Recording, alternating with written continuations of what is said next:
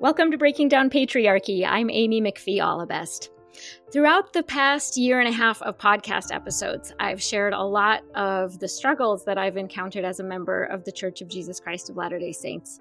Recently, I was with some friends from grad school, and the topic of Mormon polygamy and the history of racism within the LDS Church came up. And one woman asked, Sorry to say this, but how could anyone be a part of that church? And I totally understand and respect that question. Today, we're going to confront some of the really hard things about being a woman in the LDS faith tradition. And we're also going to highlight some of the beauty and the goodness and the moral rightness that is found there in the church. And to illustrate one aspect of the many complicated factors of what it felt like to be a Mormon kid, here's a scene from my childhood.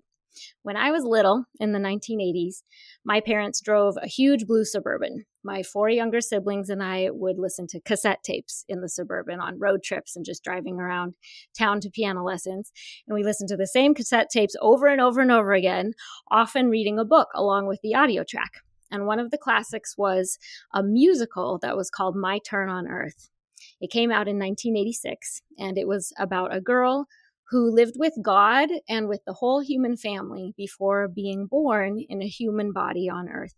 And she has adventures on earth, and she has to learn how to treat others kindly by living the golden rule, and she has to be a good steward of her body, and she learns how to write her own story, being in control of her life, and trying again when she makes mistakes.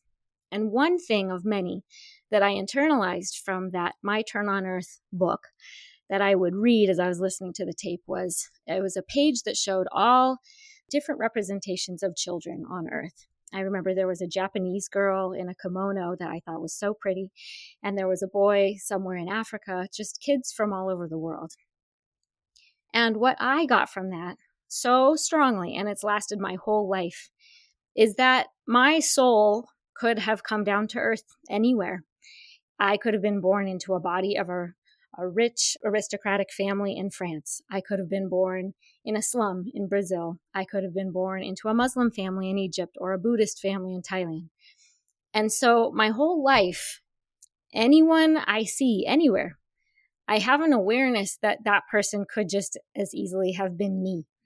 And if I had been born in their circumstances, who knows? I might believe and act just like they do. And the second thing I got from that is just an awareness that every single person that I meet was at that big family meeting before humans came to Earth. So we are all siblings, even if we don't remember each other. This way of viewing other people is at the core of who I am. And today I am so honored and so excited to welcome to the podcast the author of My Turn on Earth, Carol Lynn Pearson. Hi, Carol Lynn. Well, hi to you, Amy. Great to be here. I am so excited to have you. And I could talk for hours just about the positive messages in My Turn on Earth, but I know that's maybe not your most famous or maybe even not your most impactful work. But I wanted to start out with that one because it was personally so meaningful to me.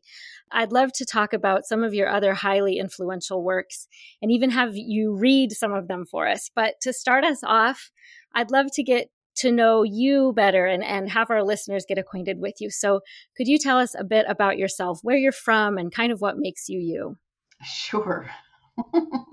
well, originally, Amy, I am from heaven. And, and my turn on earth began as all of our turns with all of these ancestors that brought us. And my ancestors, all of them for the, the immediate generations, were Mormon pioneers. And so, boy, that infused my mind and my heart and my work. I have ancestors in a, the wagon train in the Mormon Battalion on the ship Brooklyn. So I myself have been deeply immersed in Mormondom and, and have experienced, as you explained, all of the beauty and all of the pain and why I am still here is complicated, but I, I really feel a great calling to be here. And I still appreciate all of the great stuff that is there. And I know that I, with you and many others, have, have a particular calling. have helping us move further along on the territory because where we are right now is not necessarily this is the place. This is the place where we are at this moment. And there is a better place ahead for us. And you and I and uh, many, many others are assigned or invited to help us find it. Hmm, that's beautiful. Can you tell us a little bit about how you first kind of related to your faith when you were born into the church? Was it a very happy experience for you, kind of simple? And then at what point did you start to realize, oh, there's pain here too? Yeah. Um, can you tell us a bit about that? Well, of course, where you're born just uh, seems to be the world, and you don't know anything else. And I have this nice, warm cushion. We have these great truths and we have this great history. And I had no reason to question anything. But I really believe that I came here with an already developed feminist consciousness. And it was in high school that I remember specifically just looking around and saying, you know, I'm one of the smart ones here. I'm one of the really good ones here. But for some strange reason, I am, in the eyes of God the Creator, and in the heaven that I will be reporting to down the line, I am something of a second class citizen. And that was just in the air that I breathed because maleness ran everything. And then, and I tell this little story in The Ghost of Eternal Polygamy that in high school, when my much loved seminary teacher bore us his testimony, speaking of his second wife that was now his eternal companion, along with the first wife who had passed away, bearing us his testimony that this plan of eternal polygamy was so essential and that all of us, as we go along, will come to understand why this is God's special way of creating future worlds for us. And noting that, yes, who you young women might might find this not very attractive, but as you grow in understanding and become less selfish, you will understand this principle and yearn to live it. And I remember walking home from school that day and that was the first time I really felt a schism between me and God. And I thought, wow, if that's true, there's something wrong with me because I do not fit in that. I do not accept mm. that. And so for many years, you know, there was this tremendous struggle. The system tells me this, my heart and my mind tell me this other thing. And the struggle was painful very painful. And somewhere along the line, I was able to say to myself, you know, it's not me and my mind and my heart that are wrong. Not saying that I know everything, but there is something in the system that I have been breathing and eating and living in and trying to understand for all these years. There is something in the system that is wrong. And that's a very brave thing to do. That's that's pretty mm-hmm, scary. But that is a, a better option than saying, "Oh, all of this stuff that doesn't make sense is correct and the way that God wants it, and I'm the one that's wrong." How can one live with that? So anyway, that's sort of a little bit of my early history. Mm-hmm. Can you tell us just to kind of be able to place your life. Where did you grow up? And about what time period would that have been that you were in high school and kind of having that epiphany? Sure. I was born in Salt Lake City. When I was eight, we moved out to the Uinta Basin, where we lived in Gusher, Utah, tiny little town for five years. And then we moved to Provo, where I finished my growing up. Went to BYU, got a bachelor's and a master's in theater. Had wonderful experiences there. Really good professors, great friends, wonderful opportunities. And that's how I was launched here.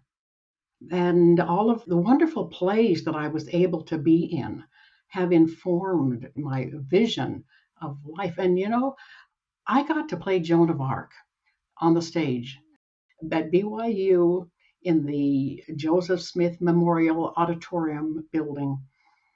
And that, of course, along with so many other powerful roles that I got to play, is still there feeding my cells and helping to participate in making me feel more than I might have been. So I'm really grateful for all mm. of hmm. that.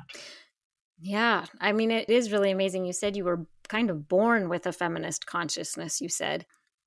Did you find any other kindred spirits, either in high school or in college at BYU? Was there any sort of feminist presence there at BYU? And again, tell us kind of the decade, because I have as a landmark, like, you know, Simone de Beauvoir's The Second Sex came out in the United States in the early 50s, and then Betty Friedan with The Feminine Mystique in 63, and then the second wave of feminism. When were you at BYU, and did you have any other friends who were thinking in similar ways at the time? I was at BYU from 57 to, to 61, and then my, getting my master's in 62. And mm. I do not have any memories of having any friends who were really committed to thinking about feminism. All that seemed to happen a few years later. After I after I got my master's, I taught school for a year at Snow College, traveled for a year, came back, met my very dear queer husband uh, that seems to be a part of my foundational story that most people know about, who insisted on publishing that first little book of poems called Beginnings. So during that time, I began to sense and participate in the foment that was going on. And then I made connections here and there and there with other women who were thinking about all these things. And a first women's group that we sort of got together as naughty women to discuss these things. And so it, it just all grew from there. Hmm. Okay, so as you were getting together with other women and as there was foment happening in the broader culture, at that point was church leadership already starting to push back against that cultural trend in the second wave? And if so, how did you respond to that tension between what you were feeling in your heart, which was being reflected in secular culture, and then the other feeling in your heart, which is, I love this faith tradition. How did you reconcile that? I guess everything that happened around the Equal Rights Amendment, that may have mm-hmm. been the first really official thing that I saw. And that's when actually there was a period of time right then and there because I did give a short statement before the Utah legislature on behalf of the Equal Rights Amendment. And I had written a letter in response to somebody at church education that had asked me for an opinion. There were several things going on at that time that put me in a vulnerable place. I was not aware of this, but for a period of time, I was on the blacklist. I had become something of a presence because for whatever bizarre reason, my little book of poems beginnings took off, and my name was pretty much known in so many places in the church and used by the brethren. And so I did find myself right there in a very painful place, being at odds with the church and having their condemnation of participating in this, as one of them put it, that they had loved my writing, my poetry for, for so long. But now that I had joined the women's lib movement, uh, as if you're baptized into that or something, they could no longer support me. But I have never had any bishop suggest that there should be a, a court held on me. Mm-hmm. But I, you know, mm-hmm. I've watched all of that happen over the years. And I don't know, I've just been protected, I guess. And I have mm. been very careful. I have not ever attacked anybody personally, but I've said some very, very strong things. And I have been very lucky to have really good and understanding bishops and especially stake presidents. I love these good men, and I've been lucky that they have loved me. Hmm. That is lucky. Well, and it's lucky for all of us who have benefited from your work that you've been able to, however you have, kind of. I guess it's not. I was going to say slide under the radar, but that's not what you're describing. You've been very much on their radar, but you have just for whatever Indeed. reason. And you see, some of these more controversial books. I sent copies of The Ghost of Eternal Polygamy to all of the general authorities, along with the copies Did signed you? to each wife. Um, Wow. I, I sent similarly. I sent copies of Finding Mother God to all the general authorities, the 15 major ones in Salt Lake, and the top women leadership. So I have not been hiding anything that I've done. What was the response? Did you hear back from them? Nothing. Okay. And which, I didn't expect to receive anything. I know that they Sure. just cannot make a response to anything that might even be Sure. slightly controversial. Of course, because then you could publish I- it online and then they're in hot but water. I have so. reason to believe that there was conversation about, especially about the ghost of eternal polygamy. That's great because I would like to get to that book and talk about it. But first, I'd like to highlight a few of your different works.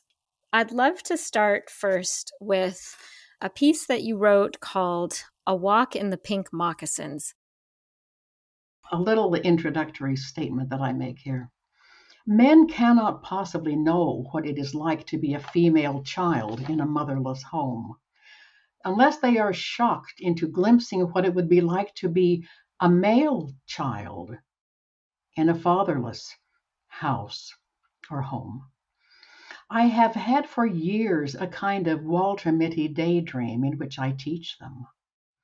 I become one of the presiding sisters, speaking to the quote, boys of comparable age. You know, that used to be a thing. That We had deacons, teachers, etc., and then we had the girls of comparable age. That was way back then. Oh, my. That was a thing. Okay, here's the little speech. My dear young brethren, it is such a delight to be able to speak to you today. Your faces and your clothing look so clean and fresh. I know that our Mother in Heaven is pleased as she looks down on you this day. And I want, first of all, to convey to you the fact that our Mother loves you. I am persuaded that she loves you just as much as she loves her daughters, and I hope you can believe that. And what a marvelous plan she has laid out for you. What a glorious role you are called to fill. How you must have rejoiced in spirit as she created the earth and placed there her crowning creation, Eve, the first and perfect woman. But of course, our mother could see that Eve was not complete, that she needed a worthy helpmeet to assist her in the great work she was called to do. And so, this is where you come in, dear brethren. A rib from Eve's own body was fashioned into the body of Adam, and he was given to her as a friend and helper. What a glorious and noble calling! So important was he to Eve, and so important the commandment her mother had given, that even when Adam sinned because he was deceived, Eve knowingly sinned with him so they could remain together. And over the centuries, how you must have rejoiced as the plan unfolded further through the great matriarchs, Sarah, Rebecca, Rachel, as our mother's holy prophetesses continued to reveal her word to us, as woman after woman was sent to do important work, making us all better people so that we could bless the lives of our husbands and children. Keep yourselves clean and pure, dear brethren. That one day one of our mother's choice daughters might look with favor upon you, claim you as her own, and give to you the glorious privilege of serving as her helpmeet, adding glory unto her as she adds glory unto the mother and do not listen to the voices that cry out to you from the world. We are living in dark and evil times. Satan herself desires you. Do not listen to the voices that tell you you are suppressed, that entice you to a thing called full personhood and freedom. The role of man has always been made clear by God herself. The place he occupies in our mother's plan is not in question. It is now, always has been, and always will be, to stand by the side of woman, assisting her in the work she has been given to do.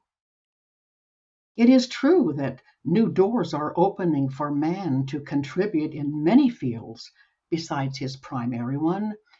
And we are glad when a man shows talents and abilities in a wider range of service. We encourage this we are proud of the achievements of our fine young men.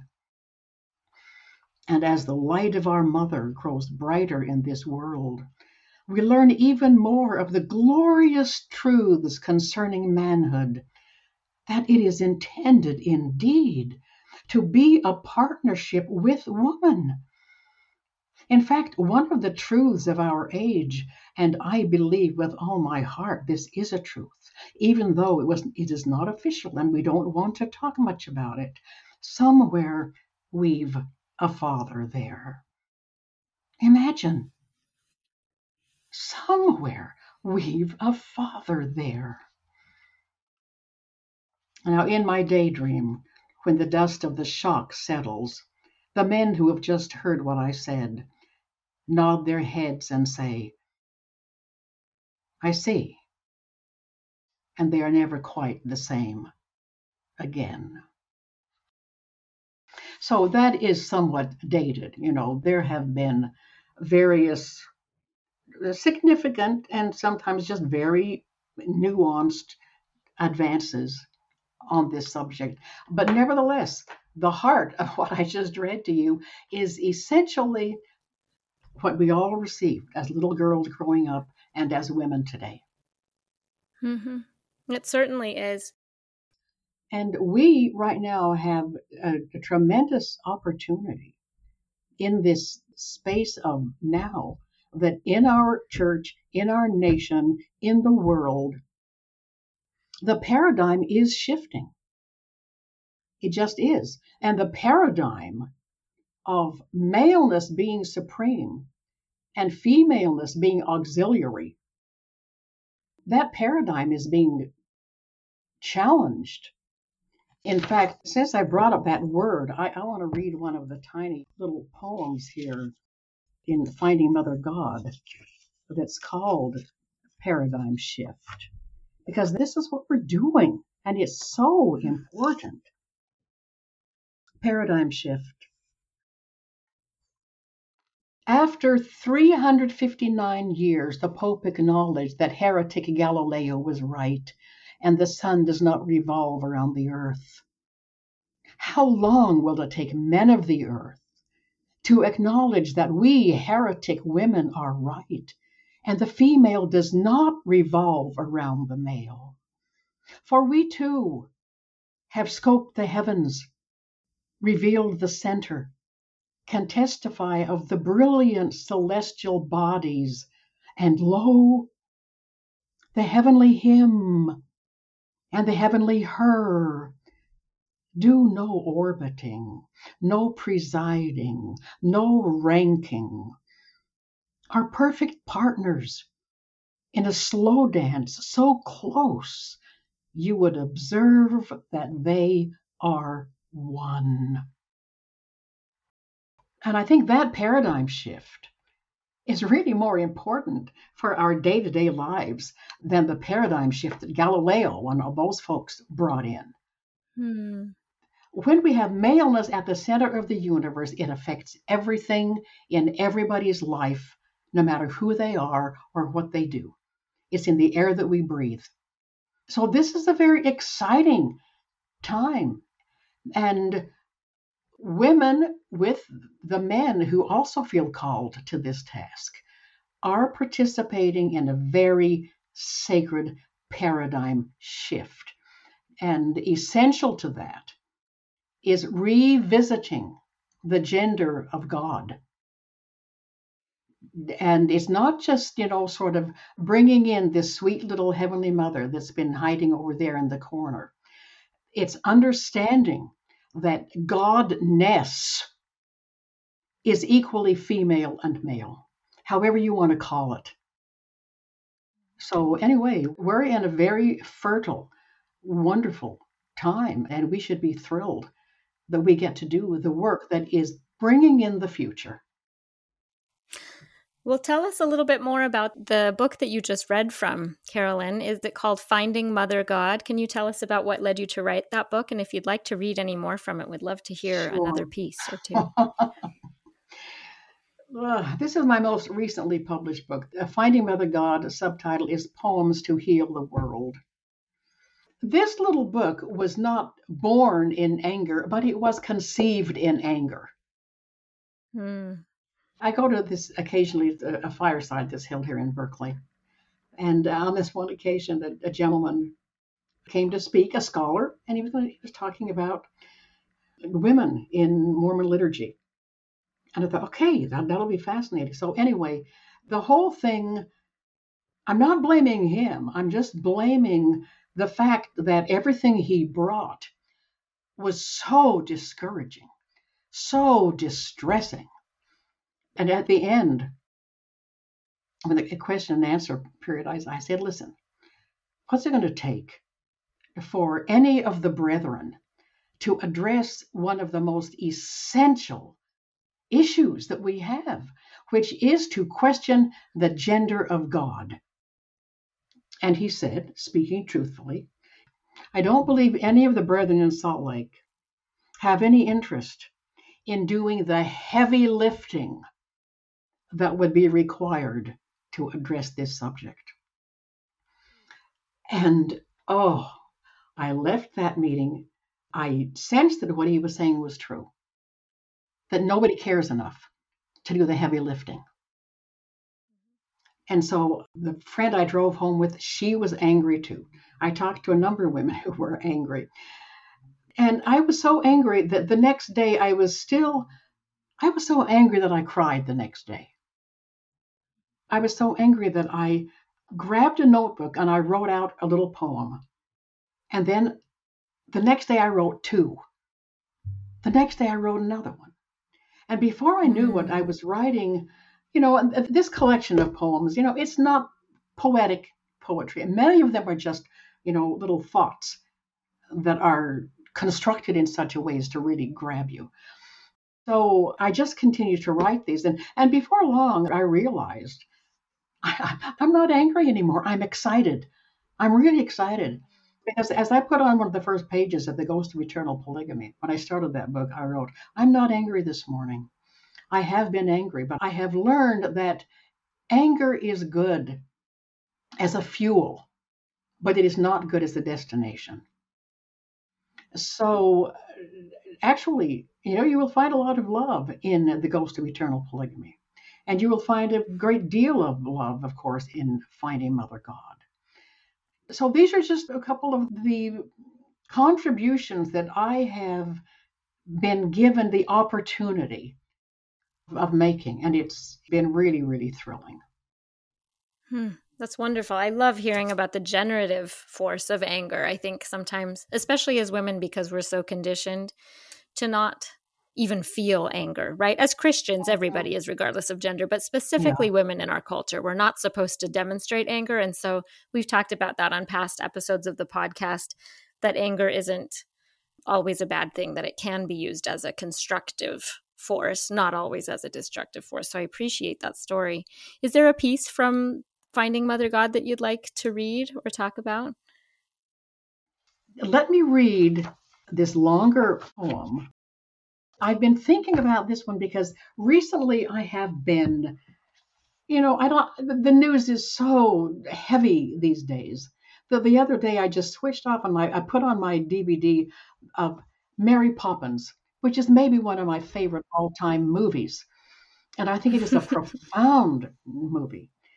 So I would like to just share with you the poem that I, it's kind of, an, it's a longer, sort of a narrative poem I think gives us a vision of where we are and the importance of what we're doing.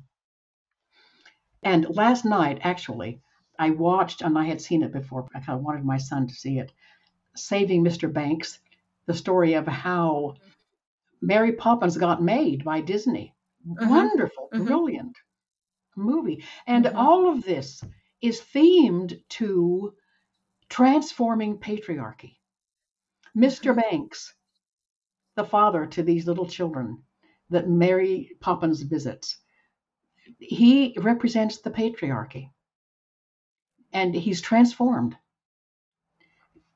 Surely you must have noticed in Disney movies, along with the catchy songs, all the dead mothers. Mother of Ariel killed by pirates. Mother of Bambi shot by hunter. Mother of Belle died from plague. Mother of Nemo eaten by barracuda. Mother of Tarzan killed by leopard. Mother of Quasimodo killed protecting her son. Mother of Cinderella dead. Mother of Pocahontas dead. Mother of Snow White dead. Suspicious, don't you think? Such a stunningly high rate of maternal mortality in one subdivision? It cries out for an investigation, which is why I did one, and here are my findings. We are the guilty party, you and I, and our ancestors, way back before a camera was even a flash in someone's dream. The storyteller of the tribe is a medicine man to our psyches and knows our substrata terrors and our needs and draws them into words. And sometimes, if we are lucky, brings remedies, as in this case, the tale of the missing mother and the miserable patriarchal family. Here we are in the dark, popcorn in hand, gathered before the large and flickering fire we call a screen, ready for a brilliant show and tell actually two stories to tell today. The better to demonstrate, my dear, this pandemic malady of ours on a split screen, which you can do because this is the movies, and which I can do because this is a poem. Act 1 The Motherless House.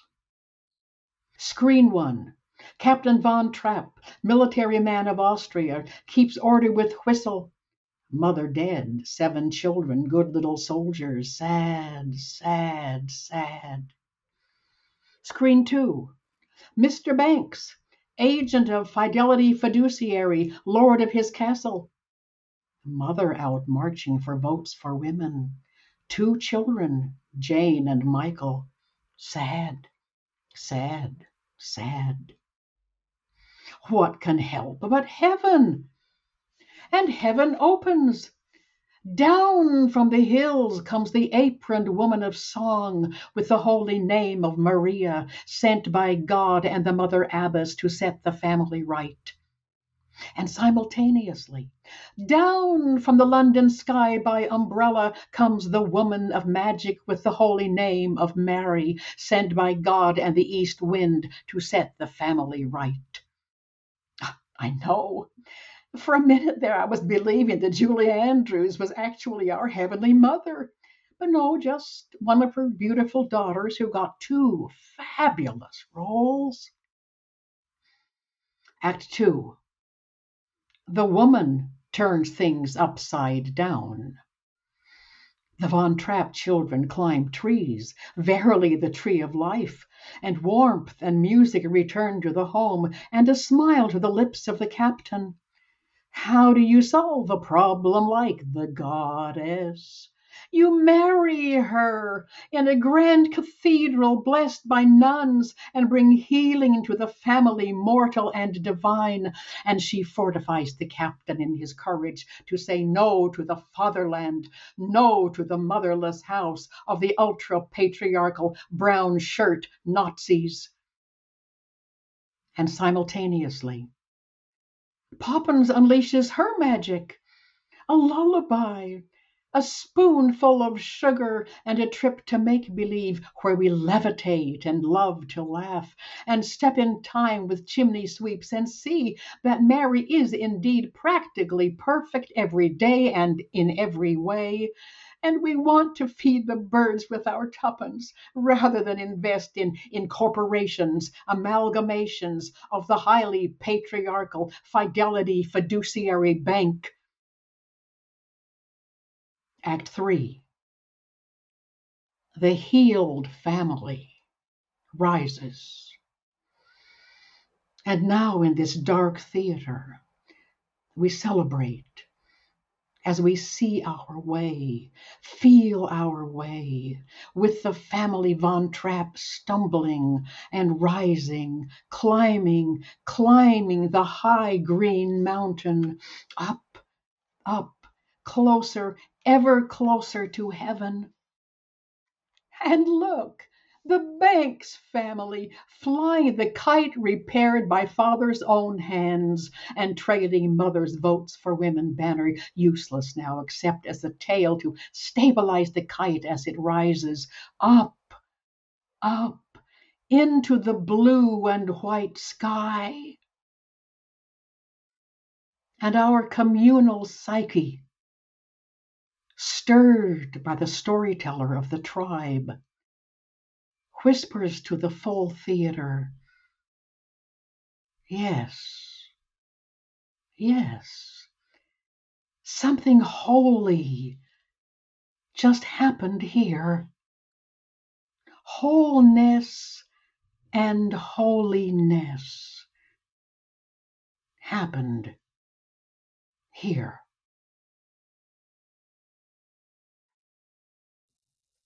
That was just brilliant and and powerful. Thank you. There are two other works of yours that I want to make sure that we talk about today. Uh, one of them you mentioned earlier in the episode that you met your adored queer husband and some of our listeners might be familiar with that part of your story but some might not and I'd I'd love it if you would talk just for a minute about perhaps about your marriage or perhaps we could approach it through the lens of your book the book that tells the story of my life with my husband and was published in 1986 tells the story of our marriage, Carol Lynn and Gerald, in the Salt Lake Temple for time and all eternity. And we had had a conversation about his homosexual desires and some experiences but that's not who he really was. He knew that, and he he loved me as absolutely best he could, and, and I certainly did love him. So I I really felt, as did he, to move forward with this. And we had in so many ways a, a good marriage. He learned early on that his inner workings had not shifted. But neither one of us wanted to end the marriage. And after our years in Provo, our four children, realizing that that we might need to make a huge shift, we moved. And part of the reason was I didn't want to play out a possible divorce in Utah because I was quite a public figure at that time. So anyway, we moved to where I am living now in Walnut Creek, California. And after four years of just trying so hard to find a way to salvage the marriage, we decided to divorce and to remain good friends, which we did. And a few years later, Gerald passed away from AIDS, and that was in 1984. I was taking care of him at the end of, of his life. I never, ever, ever thought, and we never had a conversation that I would ever write our story. It was just too shameful. But soon after his death, it occurred to me that he and I had both learned an awful lot, and that there was so much ignorance and pain going on in general in the country, and certainly in our Mormon community, where this, this subject, you don't even know how to talk about it. So I did determine to write our story. And I got an agent who sold it immediately to Random House in New York. And they published it under the name Goodbye, I Love You. They sent me on an eight city tour. I was on Oprah, I was on Good Morning America, on all the big morning shows. And it was really one of the very, very first things in Mormondom that opened the conversation on this subject in any kind of a compassionate way. And I know that that book over the years has been of tremendous benefit to untold number of families and individuals because I, I continue to hear from them even now. So that's the story of that. And then you decided to write the subsequent book, No More Goodbyes Circling the Wagons Around Our Gay Loved Ones, in order to reach a wide audience as you saw that this was happening in oh, a lot well, of families or I had written a stage play called Facing East about the story of a good, upstanding LDS family dealing with the suicide of their gay son.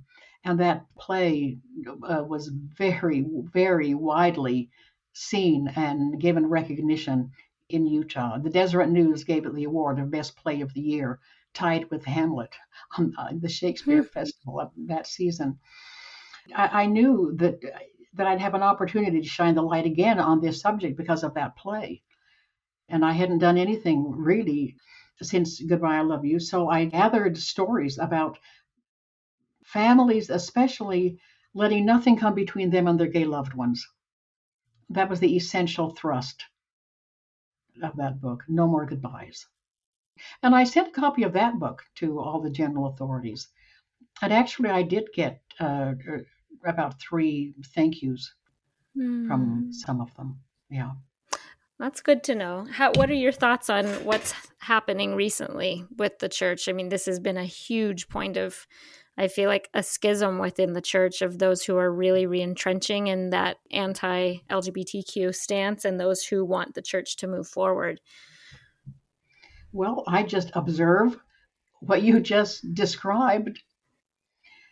And I know that ultimately progress and kindness and understanding and inclusion win over discarding people who frighten us. This is not an easy, quick thing. This is a long haul.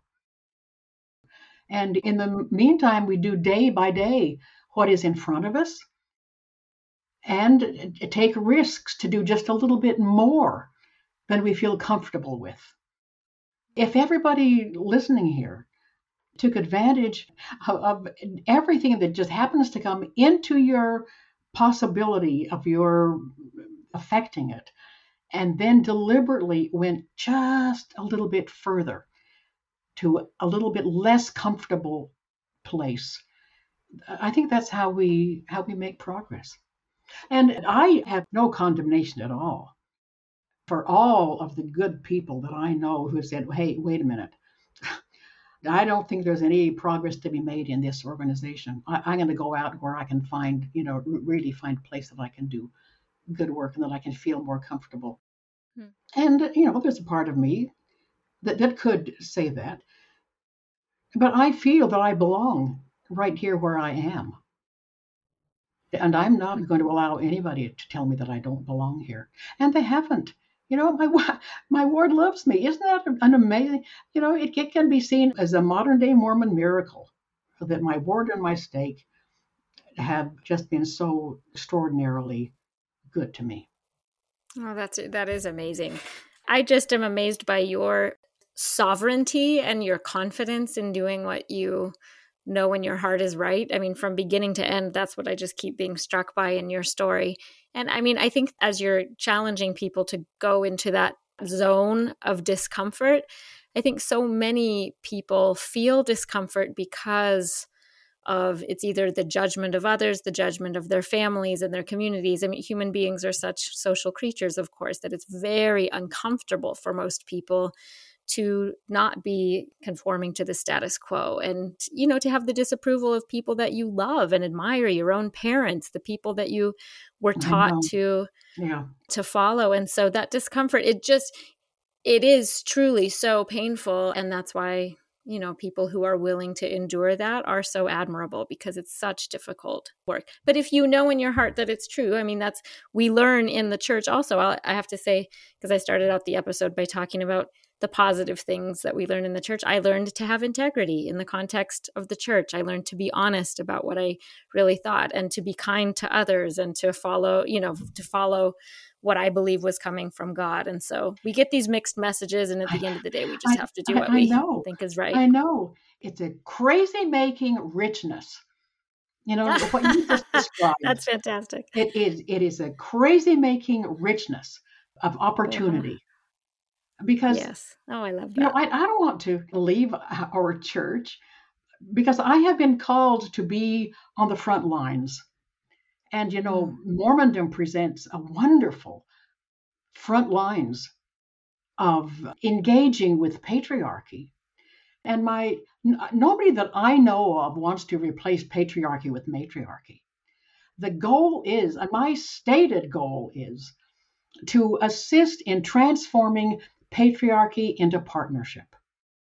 That's worth fighting for. And I'm grateful to be on the front lines. And I think that's mm. where the best work is done. Mm. I love it. Well, it's definitely, it's also just inspiring to hear someone who definitely knows where their work is. And I appreciated you also saying, you know, that you don't have judgment for those who feel a calling to be brave by leaving, right? There are those who oh, feel oh, called to be brave oh, by staying, and those are. No. Right. Yep. We just have to be true to what we feel in our hearts is right. So I appreciated that as well. Okay, one last book to talk about, Carol Lynn. You've provided us so much material that we could draw from, that we could be talking for hours and hours. But one last book that you've referenced several times so far in the episode, and I want to make sure we get to it, is The Ghost of Eternal Polygamy. And listeners who are not well acquainted with Mormonism or have never been in the LDS church might be more well acquainted with LDS polygamy just from watching Under the Banner of Heaven, or there was also a documentary recently about the Warren Jeffs branch of the fundamentalist LDS church that's called Keep Sweet, Pray, and Obey. That just came out too. So there's been lots of buzz about polygamy. I mean, it comes up in the news every every few years. But I personally was really struck and very moved and very grateful for your book. And even just the title I thought was so well put that it it's a ghost of eternal polygamy that you get that sense of being haunted that you can be going about your life and everything's fine but just in the back of your mind there's just this nagging feeling of but what if that's true? And i guess you it wasn't just a what if for you. You said you had an ecclesiastical leader who was preaching it that it was absolutely going to be true that you would all be plural wives in heaven. So tell talk a little bit about that yeah. book. Well if we were righteous enough we would because that it was an understood thing. That if you were righteous enough to be in the top layer of the celestial kingdom where gods are made that that is how it happens of course. And and that god himself is an eternal polygamist. I mean we, we don't nobody likes to touch that now because it's so icky. It's just icky. It's so icky. But it it's is still in our psyches because nobody has ever said, wait a minute, that is not true. I propose that in the psyche, somewhere in the back of the psyche of every devoted Mormon woman, and somewhere in the back of the relationship of every devoted Mormon couple, there is a little bit of unsettling something that that troubles a lot of men, but primarily troubles women that says and, you know, that's why I wrote The Ghost of Eternal Polygamy, because I saw year after year after year the damage that is done to women's sense of self and to marriages also. So I, I sent out this survey that ultimately had over 8,000 people take the survey. And they sent in, you know, I, I got a couple of thousand stories. This was all uh, anonymous. And from those stories, I chose ones that demonstrated the different ways in which today, in our Mormon marriages, in our Mormon female psyches, that ghost is very, very much alive and doing such damage. It really puzzled. I love seeing, you know, all of the activity that's going on around bringing back the concept of Mother in Heaven. There's, boy, there's a lot, and it's not going away. But I'm personally sort of surprised that there's not that much passion about addressing this subject that every one of us has to deal with some way or another. That if we're sufficiently righteous, eternal polygamy is very likely what we will be experiencing in, in eternity. To me, that is that is emotional, spiritual violence that demands to be addressed. I wish that everybody would start talking about it. That there would be yeah. the, an uprising against this subject. Because, yes, I was going to ask you. Today is not a good day for any organization, any church to try to defend the emotional, spiritual abuse of women. And I say without any hesitation, the concept that is still in the air that we breathe in the chapel, in the water that we drink in our sacrament, all of these concepts of the how the feminine and the masculine relate to one another are all polluted with the concept of eternal polygamy. And I just wish that the passion that I felt and that I continue to feel that drove me to write The Ghost of Eternal Polygamy, I wish that that could somehow catch on fire.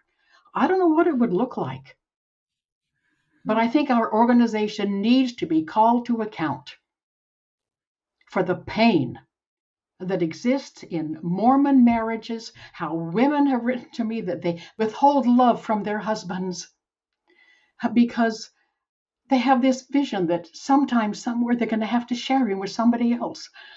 And one of them wrote, I hold back a little so I'll have something of myself left when that time comes that I have to see him with another woman. That is vicious. I want to say as clearly as I can that is vicious, it is violence, and that is emotional and spiritual abuse of women, and it not ought to happen today, no matter whose church you're looking at. Hmm. Amen. Amen. And Amen. So I do not believe for one moment that God had anything to do with Mormon polygamy. And you know, I've I've had women send me thank you emails and cards saying, "Wow, you've shown me a way that I can stay in the church and throw away polygamy." They said because I thought I'm going to have to leave this church. I'm going to have to leave it because polygamy is so damnable. But having read my book, I've many people say, I feel now that if I choose, I can throw away the concept of eternal polygamy and truly believe that God had nothing to do with it and maintain the good things and maintain the position that I want to maintain in the church.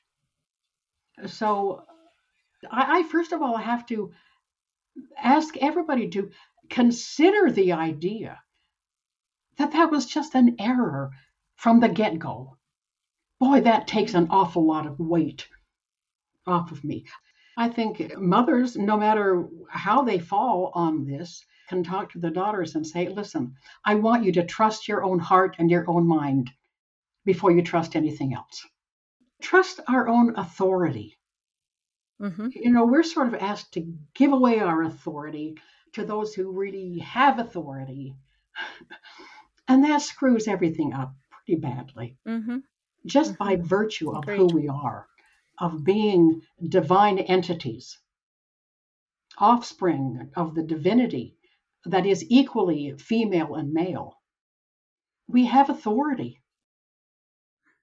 And we need to utilize that in a way that is consistent with the highest principles of everything Jesus taught. And the highest principle of everything is love. Now, I suggest that Mormon polygamy does not have anything to do with love. It has to do with control and with some bizarre form of male advancement, but it does not have to do with love. And if we can keep the concept and the feeling of love as we evaluate all of these things that we've been talking about here, and just say, does that pass the love standard? Does that sound like it came from the heart of a God of love? And not say, well, no, it doesn't feel right, but I know that once I get over there, I'll come to understand it. That, that's not good enough. That is not good enough. We have to find things that here and now, right now, feel clear, correct, and loving and godly because God is love. And that's it. And that's it. Here, here. Well, that that is a perfect way to wrap up our conversation, Carol Lynn. I couldn't agree more. And I actually wanted to end with a song that I grew up singing with my siblings and my friends as an earnest little Mormon girl. And this song is about love. This is another one that Carol Lynn Pearson wrote that is really at the core of who I am. It's called I'll Walk with You.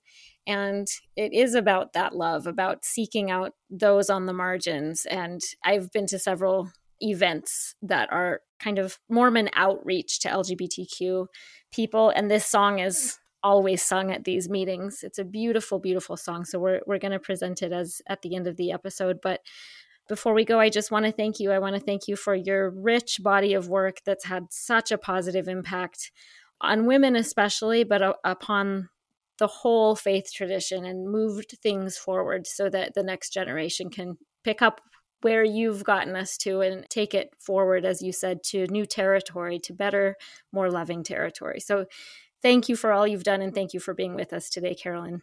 Oh, and thank you. Thank you very much, Amy. And to all those who are listening, I know you are you have your own vineyard of the work that you have been given to do. And whatever it looks like, let us just do it well.